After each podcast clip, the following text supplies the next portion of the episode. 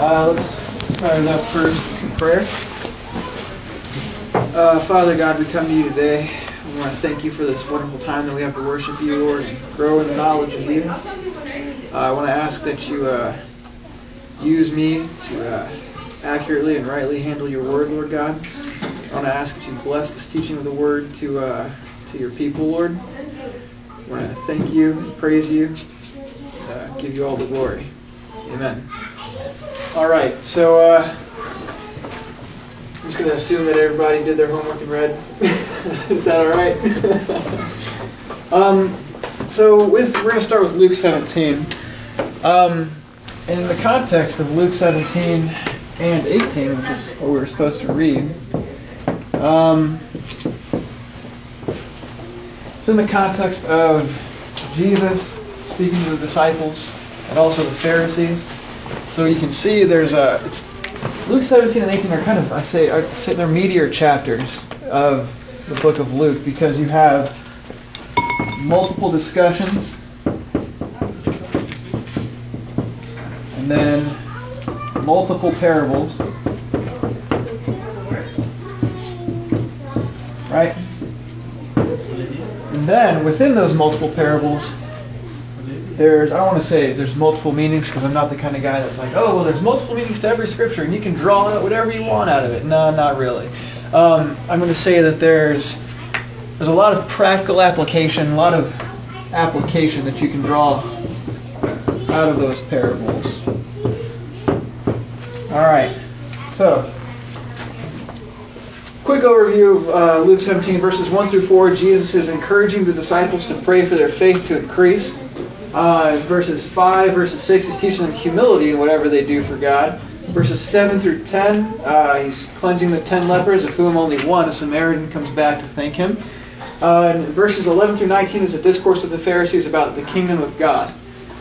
Um, just starting with verse 1. Um, well, yeah, it's kind of starting with verse 1. There's a lot of.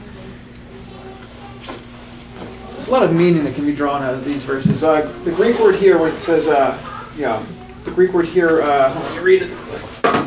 Start out with reading first. That would probably help, right? Matthew, Mark, Luke.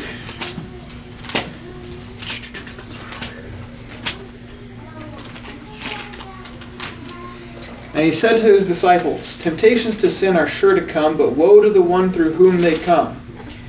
It would be better for him if a millstone were hung around his neck and he were cast into the sea than he should cause one of these little ones to sin. Now, the Greek word there for uh, temptations uh, kind of brings to mind like uh, like a trap, or if you look at it, um, if, you ever, if you ever look at a mouse trap, when you put that piece of cheese or peanut butter on that mouse trap, you know, when that when that mouse hits that spring and that big steel bar comes and slams down on it, that big steel bar is what this kind of is what this is referring to. It's that bait stick, you know. Or if you ever watched Bugs Bunny cartoons, when they uh, put the box up and they have that little stick that you're supposed to kick out once somebody crawls out under it, that's what that brings to mind. And uh, if you, uh, I think it's in first, yeah, First Corinthians 1:23. Um, it's the same thing. It's also translated stumbling block. So when it says that you know Jesus is the stumbling block that you know unbelievers and Jews and you know everybody stumbles over,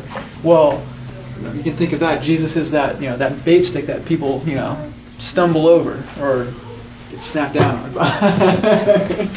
um, so I, I, kind of I'm, I'm kind of used to going to do this in a, like a conversational sort of lecture. I kind of like that. Um, so I'm gonna you know open it up to the floor. Like, what are some examples of you know stumbling blocks you know here that you can think of that you know could tempt other people to sin or you know things like that. Jeopardy.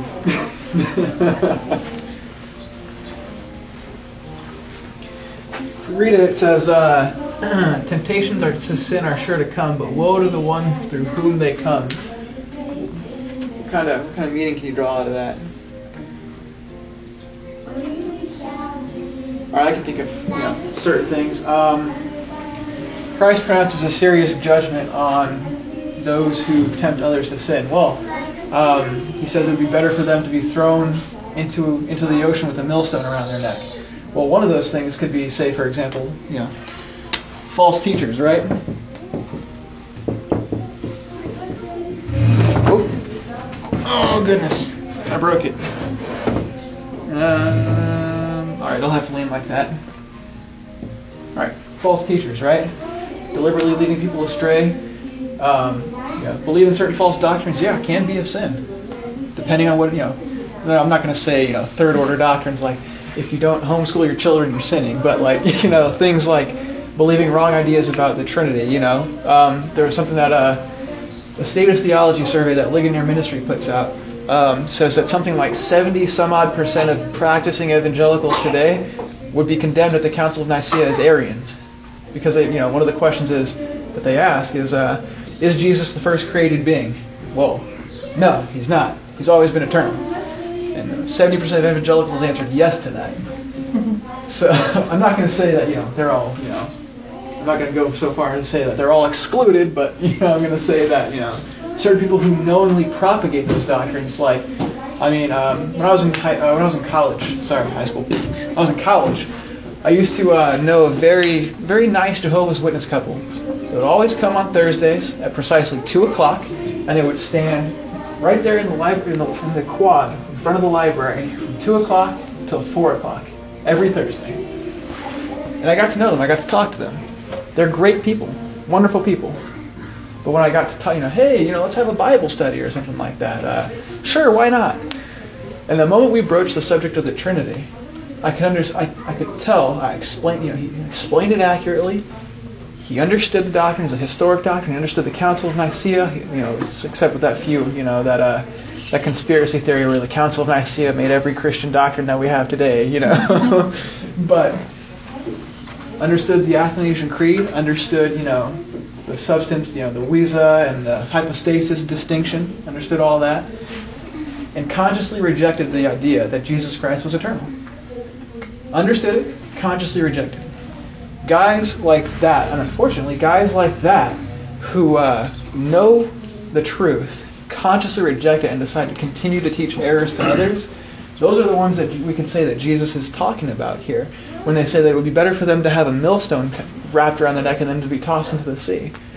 It's also another application where you see um, Jesus when he's talking to uh, you know he's talking to the scribes and Pharisees. He's like, "Whoa, scribes and Pharisees! You'll travel over many you know travel many miles to make a convert, right? But you make them twice as you know twice the son of hell that you are." So that's one thing, right?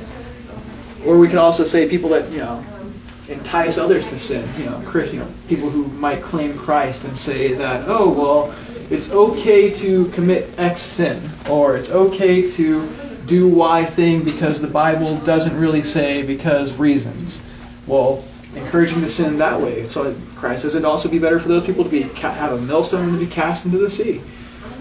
That's like that's like just really just ponder that for a moment. It'd be better for them to be cast into the sea than for the judgment that Christ is going to lay on them. Just, just like ponder that for a moment.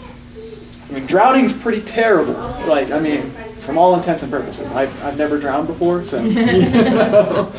But drowning would be preferable to the judgment, as terrible as that is, would be preferable to the judgment that Christ is going to lay on those people. And so that should, one, that should motivate us to, you know, really, really understand what we believe and really tell others the truth about it. To include, you know, that's why you know, Christ, that's why it's uh, scriptures say to you know, contend for the faith, tell others about it. It's a you know, it's a really, really big deal. And you can draw it out from here too. Christ, you know, just in the seriousness of Christ's words here. Um, and then it seems like there's kind of like a next thing that jumps on that's like kind of attached to it though, when Christ talks about forgiveness, right?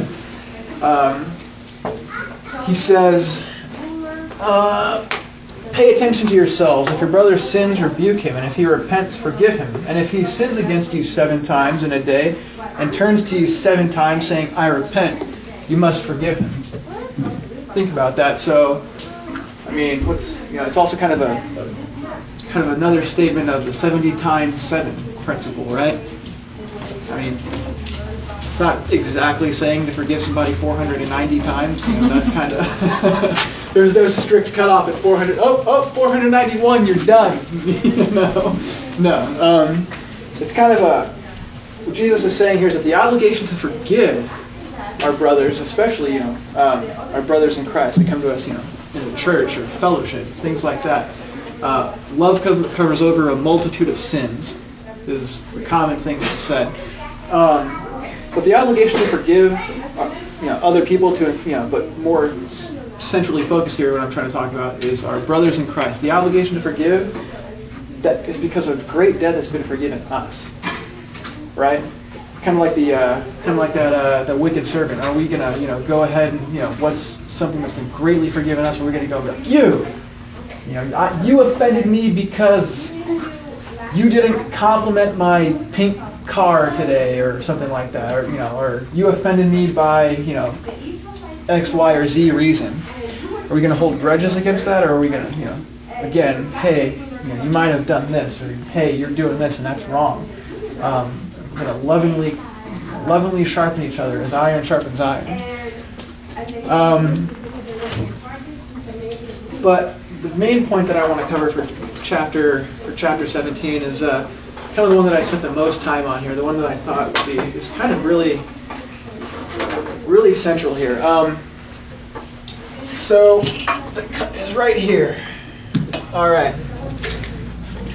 Verse 7. Uh, talk about unworthy servants. Will any one of you who has a servant plowing or keeping sheep say to him when he has come from the field, Come at once and recline at table? Will he not rather say to him, Prepare supper for me, and dress properly, and serve me while I eat and drink, and afterward you will eat and drink? Does he thank the servant because he did what was commanded? So also you, when you have done all that you were commanded, say, We are unworthy servants, and we have done only that which is our duty.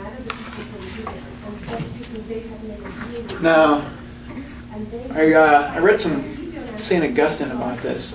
How do you say it? Augustine? Augustine? I don't know how does this matter. say it with confidence. Augustine, there we go.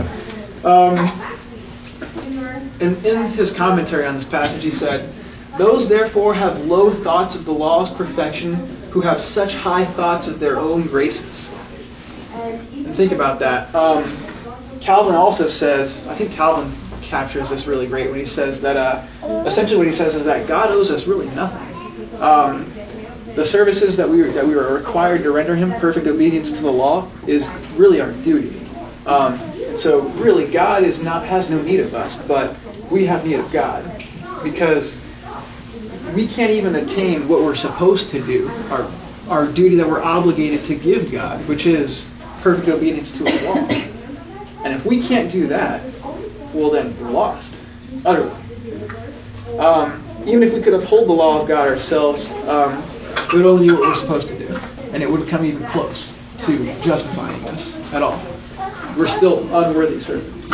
We're still worthy of you know, being cast out of the master's house. Hey, you're fired. You know, um, but that's, I mean, that's that's like the beauty of the gospel, though, that Christ has fulfilled the basic duties that we were supposed to do and imputes that to us. Hey, you guys have done what you were supposed to do now through Christ and through abiding in Christ and loving Him and you know, we don't follow the law of God because, you know, oh, well, hey, it'll earn me brownie points and I might be saved somehow, some way, or you know, we don't do, you know, like the Roman Catholics do, where they're like, oh, well, hey, um, I've been infused grace, and these extra things that I do on top of that, you know, praying a novena on Saturday and not eating meat on Friday or something like that gives me extra brownie points to, you know, so when I die, I'm, you know, go to purgatory instead of, you know, instantly being in the presence of the Lord. I might get a few years knocked out from purgatory.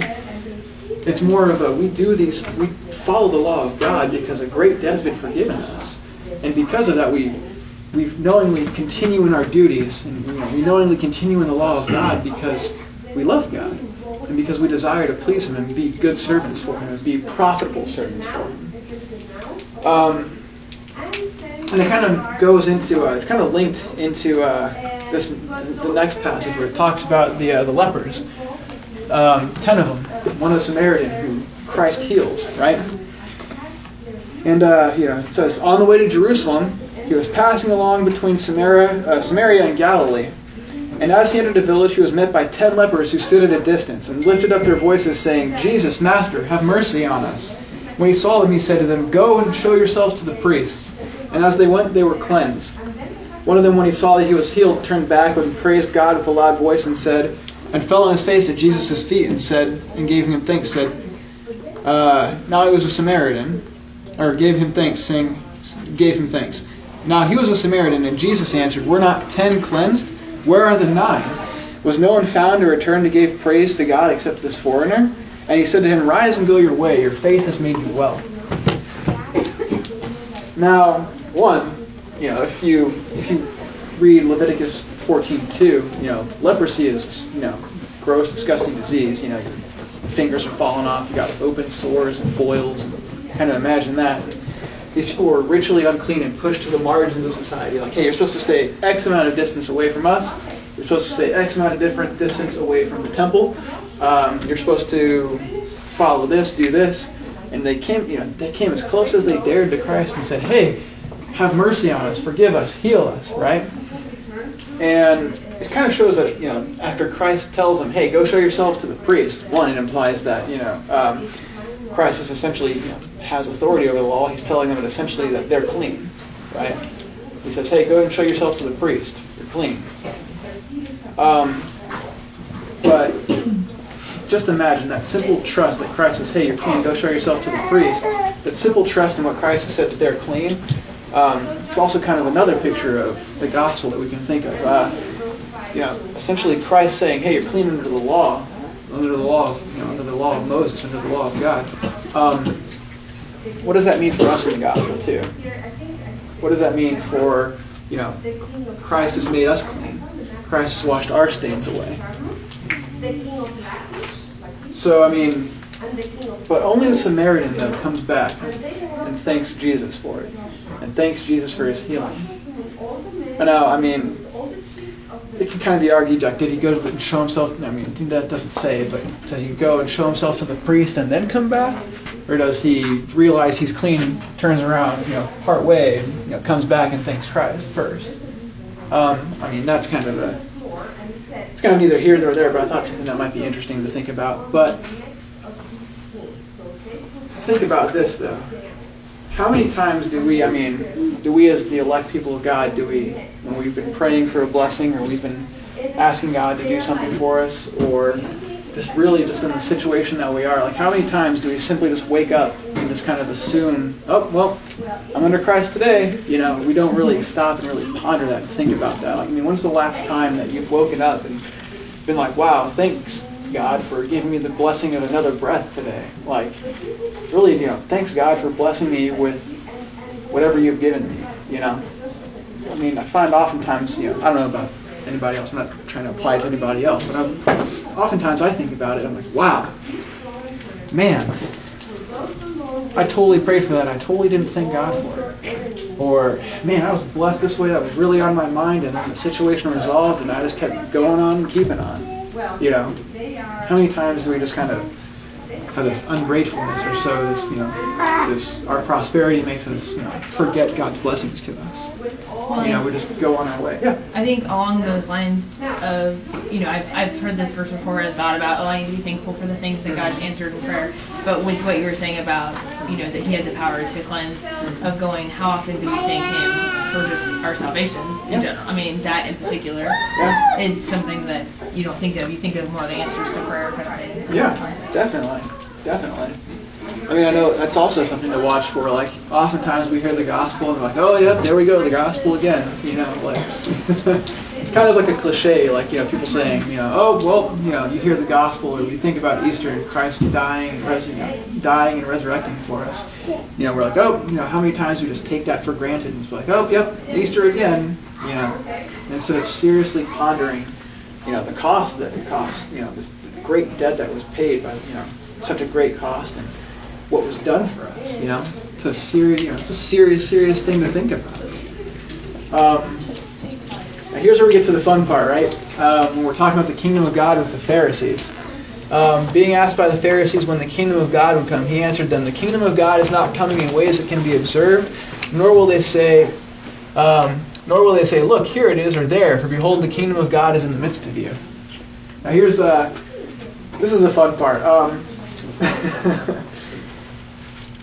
so this is kind of where a lot of things go kind of kind of screwy. Some people have uh, some weird ideas about this passage. Um, well, especially this whole passage when it talks about, you know, for as lightning flashes and uh, the sky, for to, lightning flashes from the sky from one side to, to the other, so the other Son of Man will come in His day. And then later on it says, uh, it says uh, one who is, uh, you know, there will be somebody planting and you know somebody grinding at the mill. One will be taken, that kind of thing. A lot of people think uh, that's kind of commonly used in support of like you know pre-tribulation rapture and that kind of stuff, right? Um, I mean, I don't know. What are some other ways people can think of that this has been misused? Um, I don't know. Yeah, it's really kind of the only thing that I was thinking of. Um, maybe it's just me growing up in kind of a quasi-Baptist dispensationalist thing. I could, you know, that this this this verse, this section was kind of commonly used to talk about. Well, uh, at the end of time, Jesus Christ is going to come back after these dispensations. There's going to be a pre-tribulational rapture. One person's going to be taken, another person's going to be there still, and you know that's kind of how it was used to support that. Um, I'm going to save the rest of that kind of stuff though for if we ever have a Sunday school on eschatology. But I don't want to step on anybody's toes there. Um, basically, the main point about this is uh, kind of begs the question though. Those kind of things. It's uh, what is the kingdom of God that, that he's talking about? Anybody got an answer? What, what's the kingdom of God that he's talking about? All right. So, um, main things about the kingdom of God. One is it's an absolute monarchy, right? It's not a democracy. It's not a constitutional republic. It's a. Uh, it's not a constitutional monarchy. It's an absolute monarchy. The word of God is law, right? Um, and the New Testament here, you know, kind of indicates in the New Testament that uh, there's a the New Testament indicates there's an already and a not yet of God's kingdom. So there's a, there's a, there's a little bit of inauguration, and there's also a not yet that's still to come. Um, and you think about it here, he says that you know there's people who are going to be saying, "Oh, hey, here's the kingdom of God," or "Hey, there's the kingdom of God," right? Or no, it's over there, right? Um, he says that there's many false, you know, Christ does tell us there's many false messiahs that are and they're going to say, "Hey, I'm here to usher in, uh, I'm here to usher in the final revelation of God, right? I'm here to usher in the final, you know, I'm here to usher in that not yet, right?" And uh, I don't know, uh, I was reading something the other day. Um, I was actually listening to a podcast. Sorry, I don't know if anybody's ever heard of Jeff Durbin or Apologia Radio, but they've uh, they put out a podcast from their church and uh, one of theirs they have what's this thing called Cult Watch. You know, it's kind of a every every I think every Thursday, it's kind of gotten off track now, but every Thursday they talk about a cult. Um, they've talked about Jim Jones. Um, they've talked about, uh, I don't know, it's called Iglesia Ni Cristo. Um, they talk about all these cults whose leaders, you know, Mormonism, they've come from all these leaders, for example, like Jim Jones, who said, hey, I'm here to finally usher in the, uh, the not yet of Jesus' kingdom, and there's going to be a utopia on earth. All you got to do is uh, give up all your property and move to this place in Jonestown called Jonestown in South America. We all saw how that worked out, right? Unfortunately. Um, or there's also uh, this new cult in the Philippines, right? This man literally claims that he's Jesus Christ. And he says, Hey, I'm Jesus. Um, give all your wealth to me, live in this compound, do everything I say. Right? And in doing so, though, there's you know there's pl- there's he's ripped families apart. He says uh, He's stolen from people. He lives lavishly, drives a BMW in, in the Philippines, right? While his people barely eke out a living on rice and beans, right? Now, I mean, I don't, I don't think that's. No, no I'm just going to say it. I think it's important to remember what he says in verse 20. He said, being asked by the Pharisees uh, when the kingdom of God would come, he answered them, "The kingdom of God is not coming in the way that can be observed." And I think that's really yeah key to understand that the rule of God is over the hearts of His people. So it, you know it does manifest itself, you know, physically in our or in a way in our lives, and yeah. so that that can be seen in that way. But it's not like a kingdom, like mm-hmm. there's the throne and here's the court and things like that. So anytime anybody says any of these things about well, it's here, it's there, or I'm this person you know that just lets us know that that's not true. Exactly. You know, so I think understanding the character of that kingdom really helps a lot. Exactly. You know? it's also it's also kind of funny though. He says, you know, if you're also kind of thinking about that, the kingdom of God is amidst you, right? Well, that'd be kind of like, hey, the king is right there, standing right next to you, and nobody really knows, right? That's also kind of interesting too. The Pharisees were so blind that they couldn't see that, you know, the king of all the universe was literally standing right there and they were talking to him. So that's I like that. That's also what I was going at too. But um but it's also really cool though too is that Jesus says that, you know, kind of later on that, that the, his the not yet of his kingdom, you know, that that's not yet already. He's not already ruling over, ruling and reigning over the universe presently and over the hearts of his people. That not yet. He says it's gonna, that that part of the coming is going to be so public that everybody's going to witness it. There's not going to be, you know, well, hey, I didn't know because, oh man, I just completely forgot. Sorry. Every single person is going to know. And the thing is, is that it's not even not even proximity to a person who is you know part of his people. Not even close proximity to them. Hey, my dad's a Christian. That means I'm cool too, right? There's going to be none of that. It's going to be either you're saved and part of God's people or you're not. And it's going to come so quickly that there's not going to be any time for last minute repentance. There's not going to be like, oh man, oh man, Jesus is coming in five minutes. Um, I better repent. No, it's going to come out. It's going to be sudden. It's going to be quick. And it's going to be public. There's going to be no time for people to say, "Oh, hey, man, uh, I should probably repent now." It's going to be no time. And I think that's why it's really important for us, you know, especially if we, uh, you know, we talk to people who claim to be Christians or even ourselves. It's, it's you know, make your calling and election sure. It's not saying, you know, oh, hey, make sure you do these good things. No, it's, you know, make sure you're in the faith. Make sure you're really, you know, chewing over everything. Um, alrighty. We get back into Luke 18. Kind of quick overview here. Um, Luke 18, the parable of the persistent widow, right? Um, this kind of harkens back to Jesus' discussion of the kingdom in uh, 1722 37. Um, why do you think the widow would continually nag and beg that judge for justice? I mean, what does it say about wickedness in places of judgment?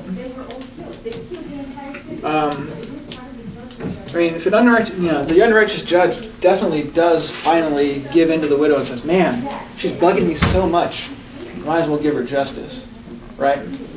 But when you think about it, one, a widow back in, G- in Jesus' time had literally almost no power, um, really no recourse, um, unless she had another male heir to speak on her behalf or she had, you know, was married again.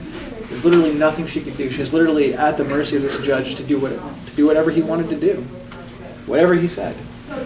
And uh, I mean, eventually she wearied him out with constant nagging. Hey, do do the right thing by me. Hey, I know I'm powerless, do the right thing. Hey, constantly, constantly, constantly. And I think it's pretty interesting. If even if even an evil judge who fears God not as the KJV puts it.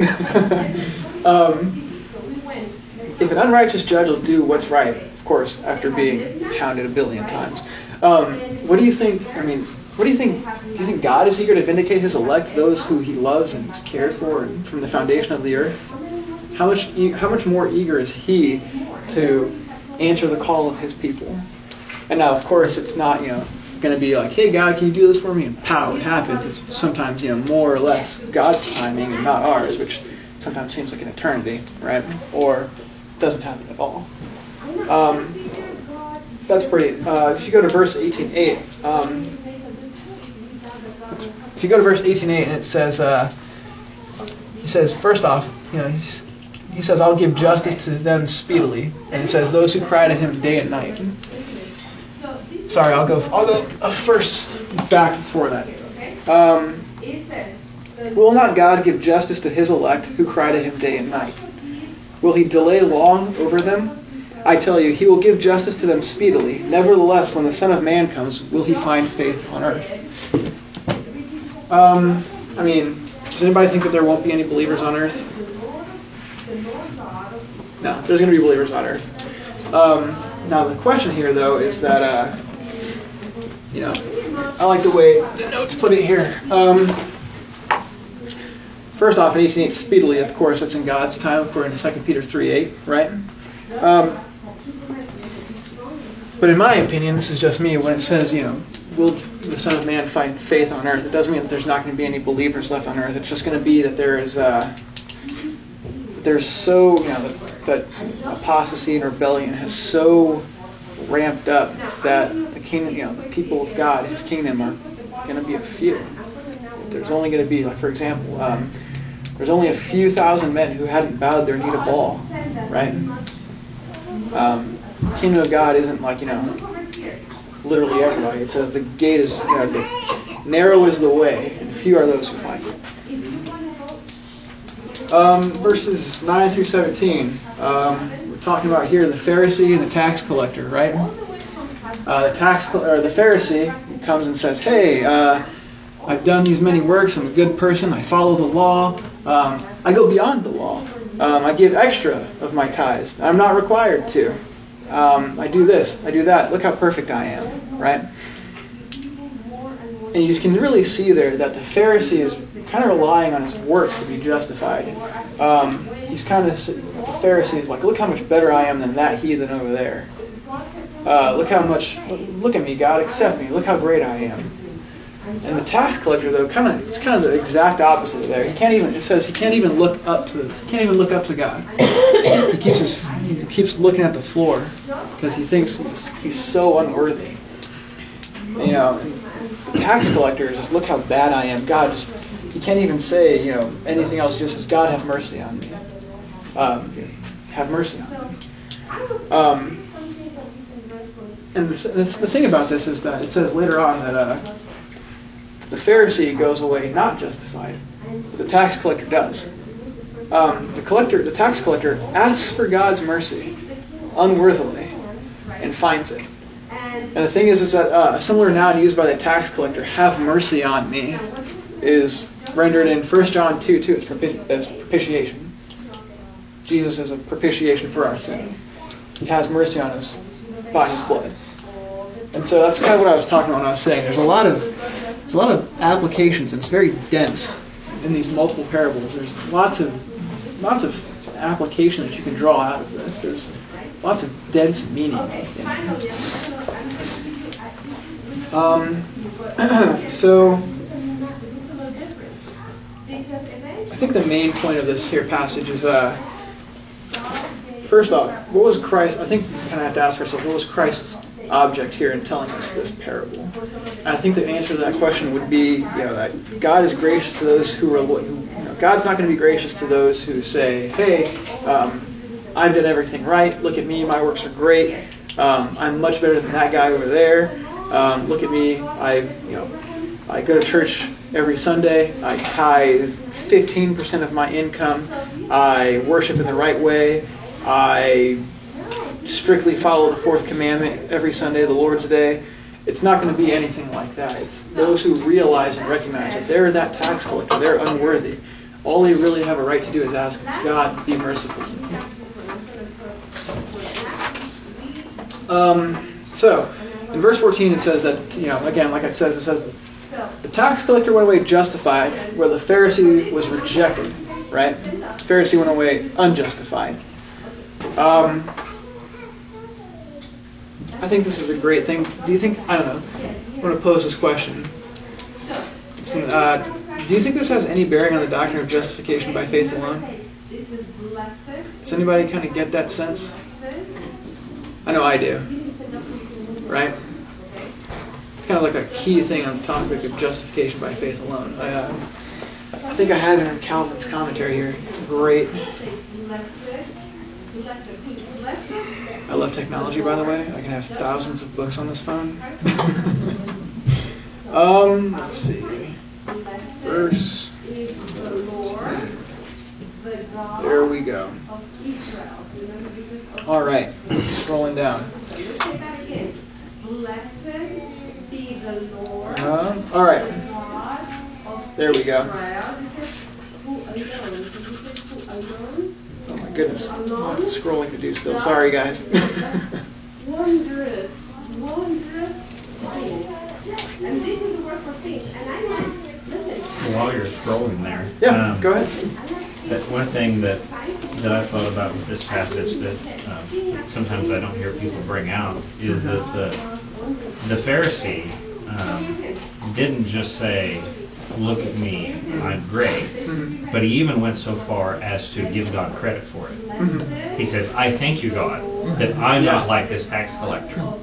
Um, and so, basically, I think I think we can we can apply what Jesus is saying to even if someone says, um, "Well, it's only by God's grace that I'm so righteous, but it's still my righteousness that makes me acceptable to God. But it's all because of Him, and therefore I can't take any credit."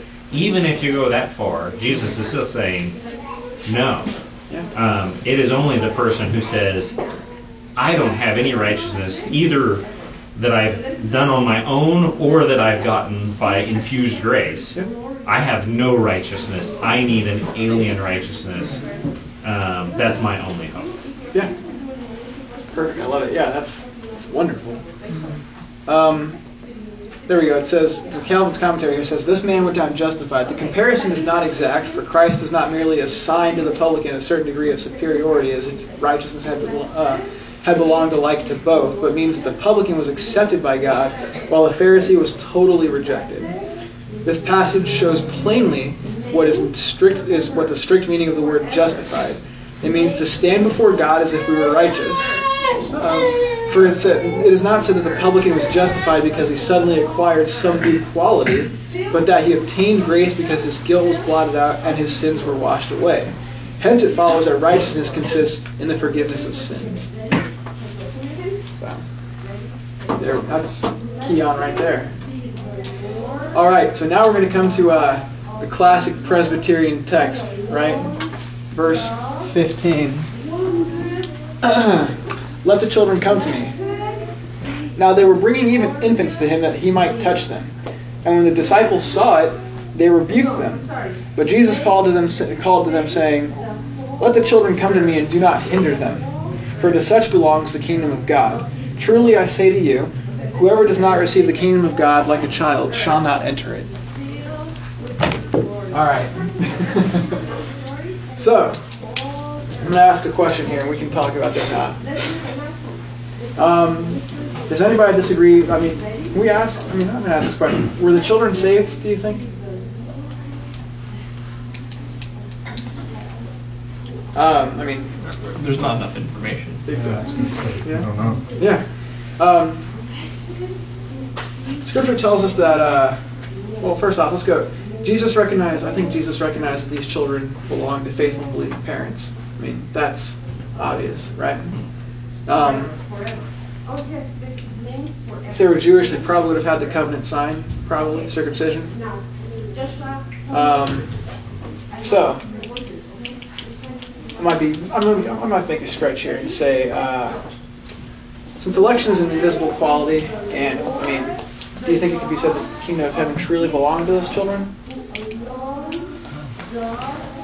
I think, I mean, maybe.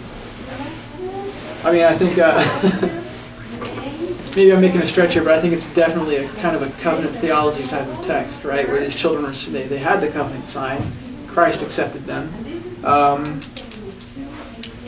they were they're children of faithful and believing parents.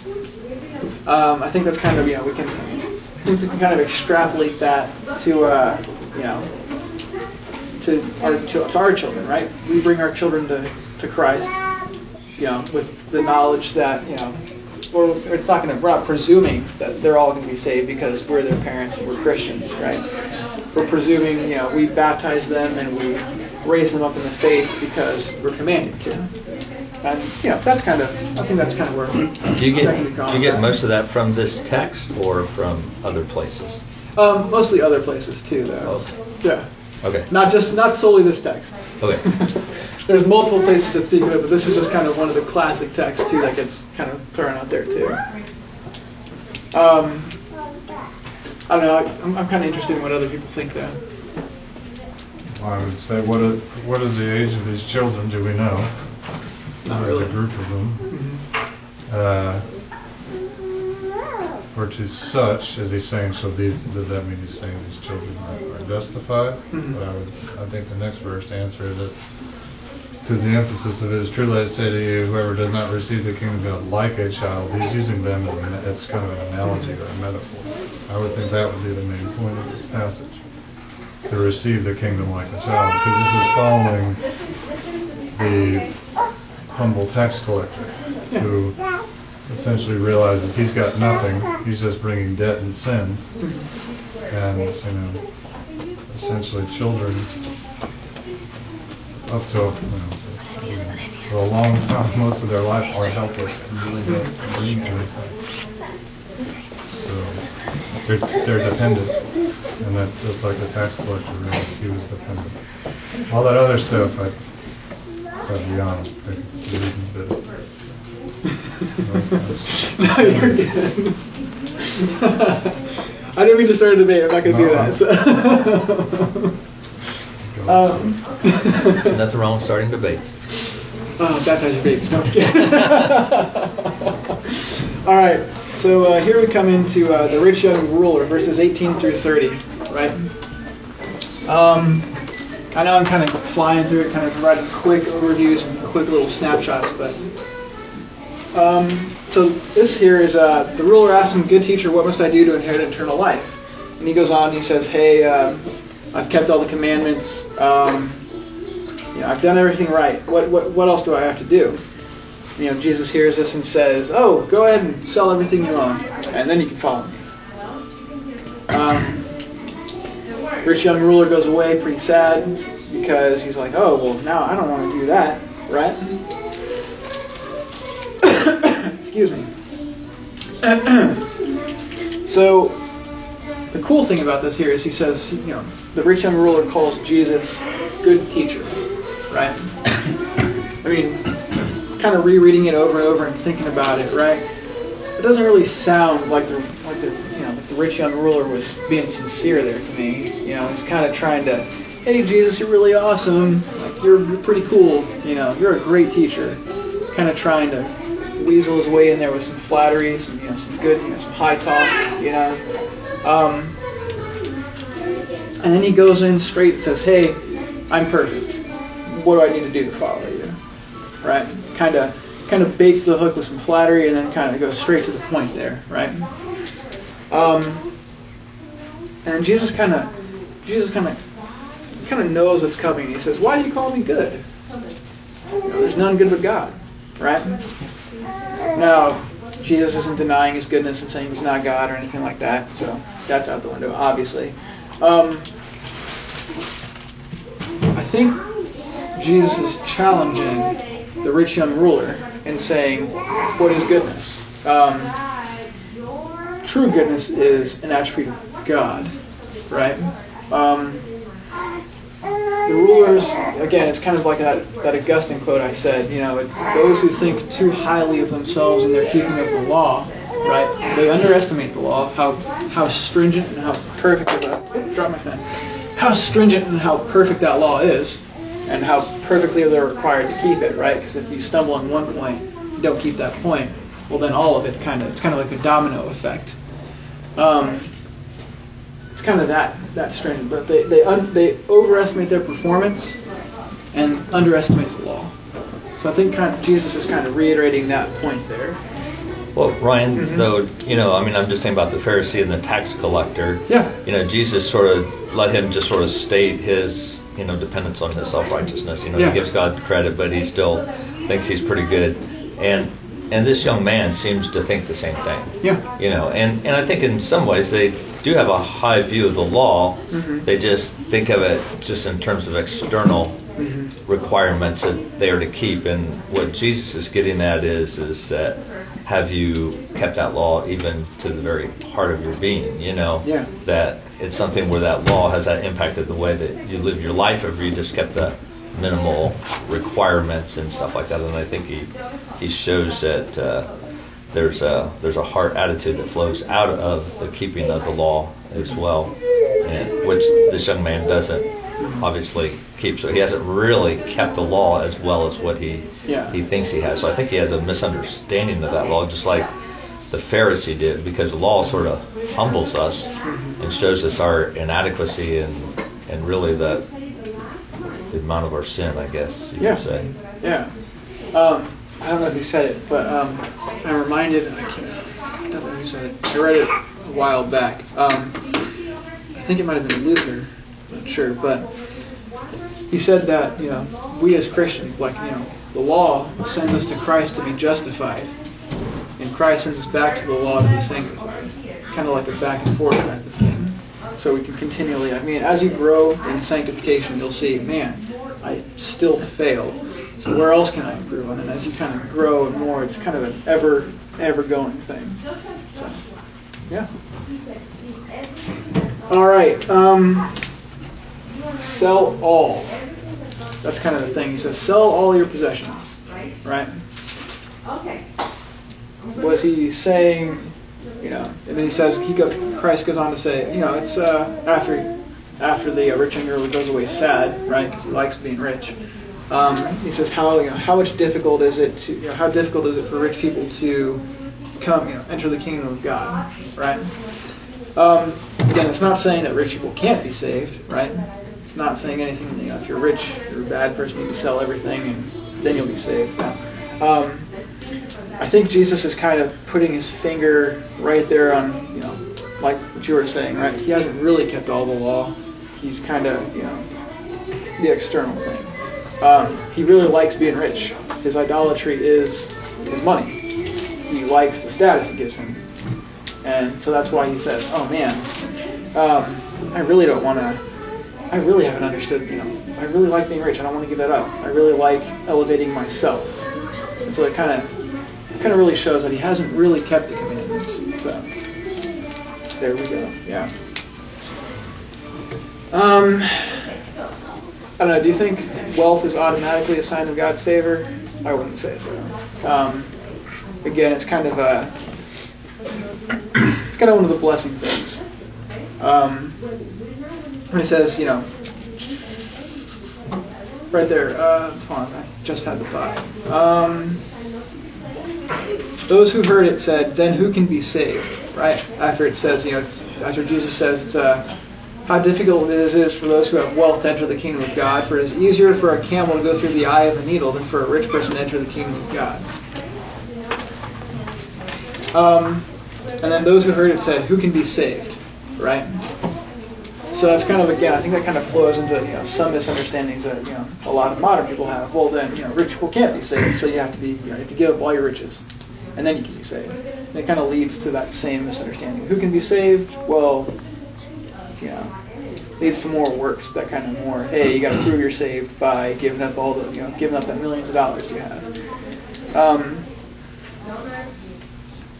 all right, let's see here. Um, Truly, but here I think it's also kind of profound. It says, And Peter said, See, we have left our homes and followed you. And he said to them, Truly I say to you, there is no one who has left house or wife or brothers or parents or children for the sake of the kingdom of God who will not receive many times more in this time and age to come, or in this time and in the age to come, eternal life.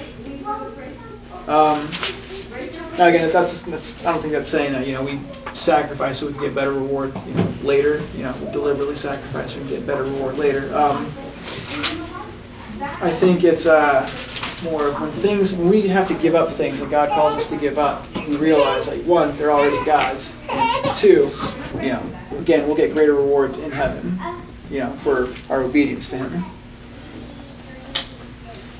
Um, let's see. Going on to uh, Jesus foretelling his death for a third time. Um, says, And taking the twelve, he said to them, See, we are going up to Jerusalem, and everything that is written about the Son of Man by the prophets will be accomplished. For he will be delivered over to the Gentiles, and will be mocked and shamefully treated and spit upon. And after flogging him, they will kill him, and on the third day he will rise. But they understood none of these things. The saying was hidden from them, and they did not grasp what was said. So, um, again, Jesus predicts his, you know, Jesus predicts his death again for the third time. Um, but I think it's also interesting, though, that uh, Jesus plainly says that he's there to fulfill everything that is written about the Son of Man himself. He's, you know, it's it's not anything that he, you know, well, he could have called down legions of angels and said, "I'm done, guys, I'm done," you know, but he didn't. You know, he was there to. It's, it's pretty. I think it's pretty awesome where it says, you know, it's kind of. I think you can kind of see that he was there to fulfill something that had been preordained from you know the foundation of the world. His sacrifice for his saints. Um, anybody else have any ideas about that? What does anybody else think?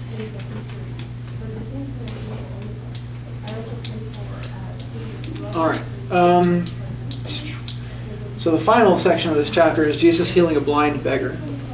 It says, as he drew near to drew uh, drew near, can't talk. As he drew near to Jericho, a blind man was sitting by the roadside begging. And hearing a crowd going by, he inquired what this meant. And they told him, Jesus of Nazareth is passing by. And he cried out, Jesus, son of David, have mercy on me. And those who were in front rebuked him, telling him to be silent. But he cried out all the more, Son of David, have mercy on me. And Jesus stopped and commanded him to be brought to him. And when he came near, he asked him, What do you want me to do for you? He said, Lord, let me recover my sight. And Jesus said to him, Recover your sight, your faith has made you well. And immediately he recovered his sight and followed him, glorifying God. And all the people, when he saw it, gave praise to God. Um, I kind of think this is kind of like another example of, kind of another example of the uh, similar example to the lepers that were healed, right? Except that this man immediately receives it. It's you know, it's like right there. It's the same thing. The man immediately receives his sight by faith, and it's kind of another picture of you know, faith, faith alone, receiving your sight and being justified. So, I think it's interesting that in verse 37, Mhm. it says they told him Jesus of Nazareth is passing by. Mhm. And then when he cries out, he doesn't say Jesus of Nazareth, he says Jesus, son of David, Mhm. which is the Messiah, Yeah. would have to be uh, the son of David. So it, it makes you wonder if the blind man didn't see more clearly who Jesus was than even those that were, you know, in the crowd and particularly the religious leaders and stuff. But Yeah, and even the, and even saying that the, those who those those who are in front of him rebuke him and saying, "Hey, be quiet," yeah, kind of shh, yeah, don't talk. yeah. But he just cried out even louder. Yeah, exactly. I mean, it could also kind of be applicable sometimes, you know. Yeah. And it's interesting that what he cries out is, "Have mercy on me." So, that, Yeah. you know, just sort of thinking about this chapter, it seems like there's a lot of pride and a lot of, people. and, but Christ said that all those that are proud will be humbled, and that what's required is that dependence upon Him, like little children. And you see that sort of exemplified in this closing uh, account. You see that man having that sense of humility and seeking God for His mercy. Yeah. Definitely. I think it's also kind of interesting how in all these parables, it's like a very parable-filled couple of chapters, but it's also kind of like you know, there's parables about humility and contriteness. But there's also it goes on to you know there's humility, contriteness, and then faith alone justifies, and then humility. It's kind of a kind of a repeating pattern. It's kind of like you know, didn't you get this the first time? Like, you know. yeah. Alrighty. Sweet. You want me to close in prayer? Yeah, sure. Let's pray. Father, I thank you for your word, and uh, Lord, it, it is uh, uh, so humbling to, to come before you and to, to see ourselves for really who we are. Because this is our temptation. We oftentimes think way more highly of ourselves than we ought. But I pray that your Spirit would so work in our hearts to, to help us to see the, the true condition of who we are apart from you. Lord, may this uh, drive us to, to come in dependence, to abide in you, and to know you, and to walk with you in humility. Uh, Lord, we pray that you would cause us to grow in our faith, uh, seeing that the only righteousness that we have is in, in you. But we pray that even in that righteousness, that we would not boast or, or brag. Uh, but Lord, that it would uh, give us uh, motivation to worship and to praise you. Uh, Lord, I thank you and pray that the things that have been taught today, according to your word, would be stick in our minds this week and that we would meditate upon these things. Uh, we thank you for Ryan and his willingness to teach, and we pray these things in your name. Amen.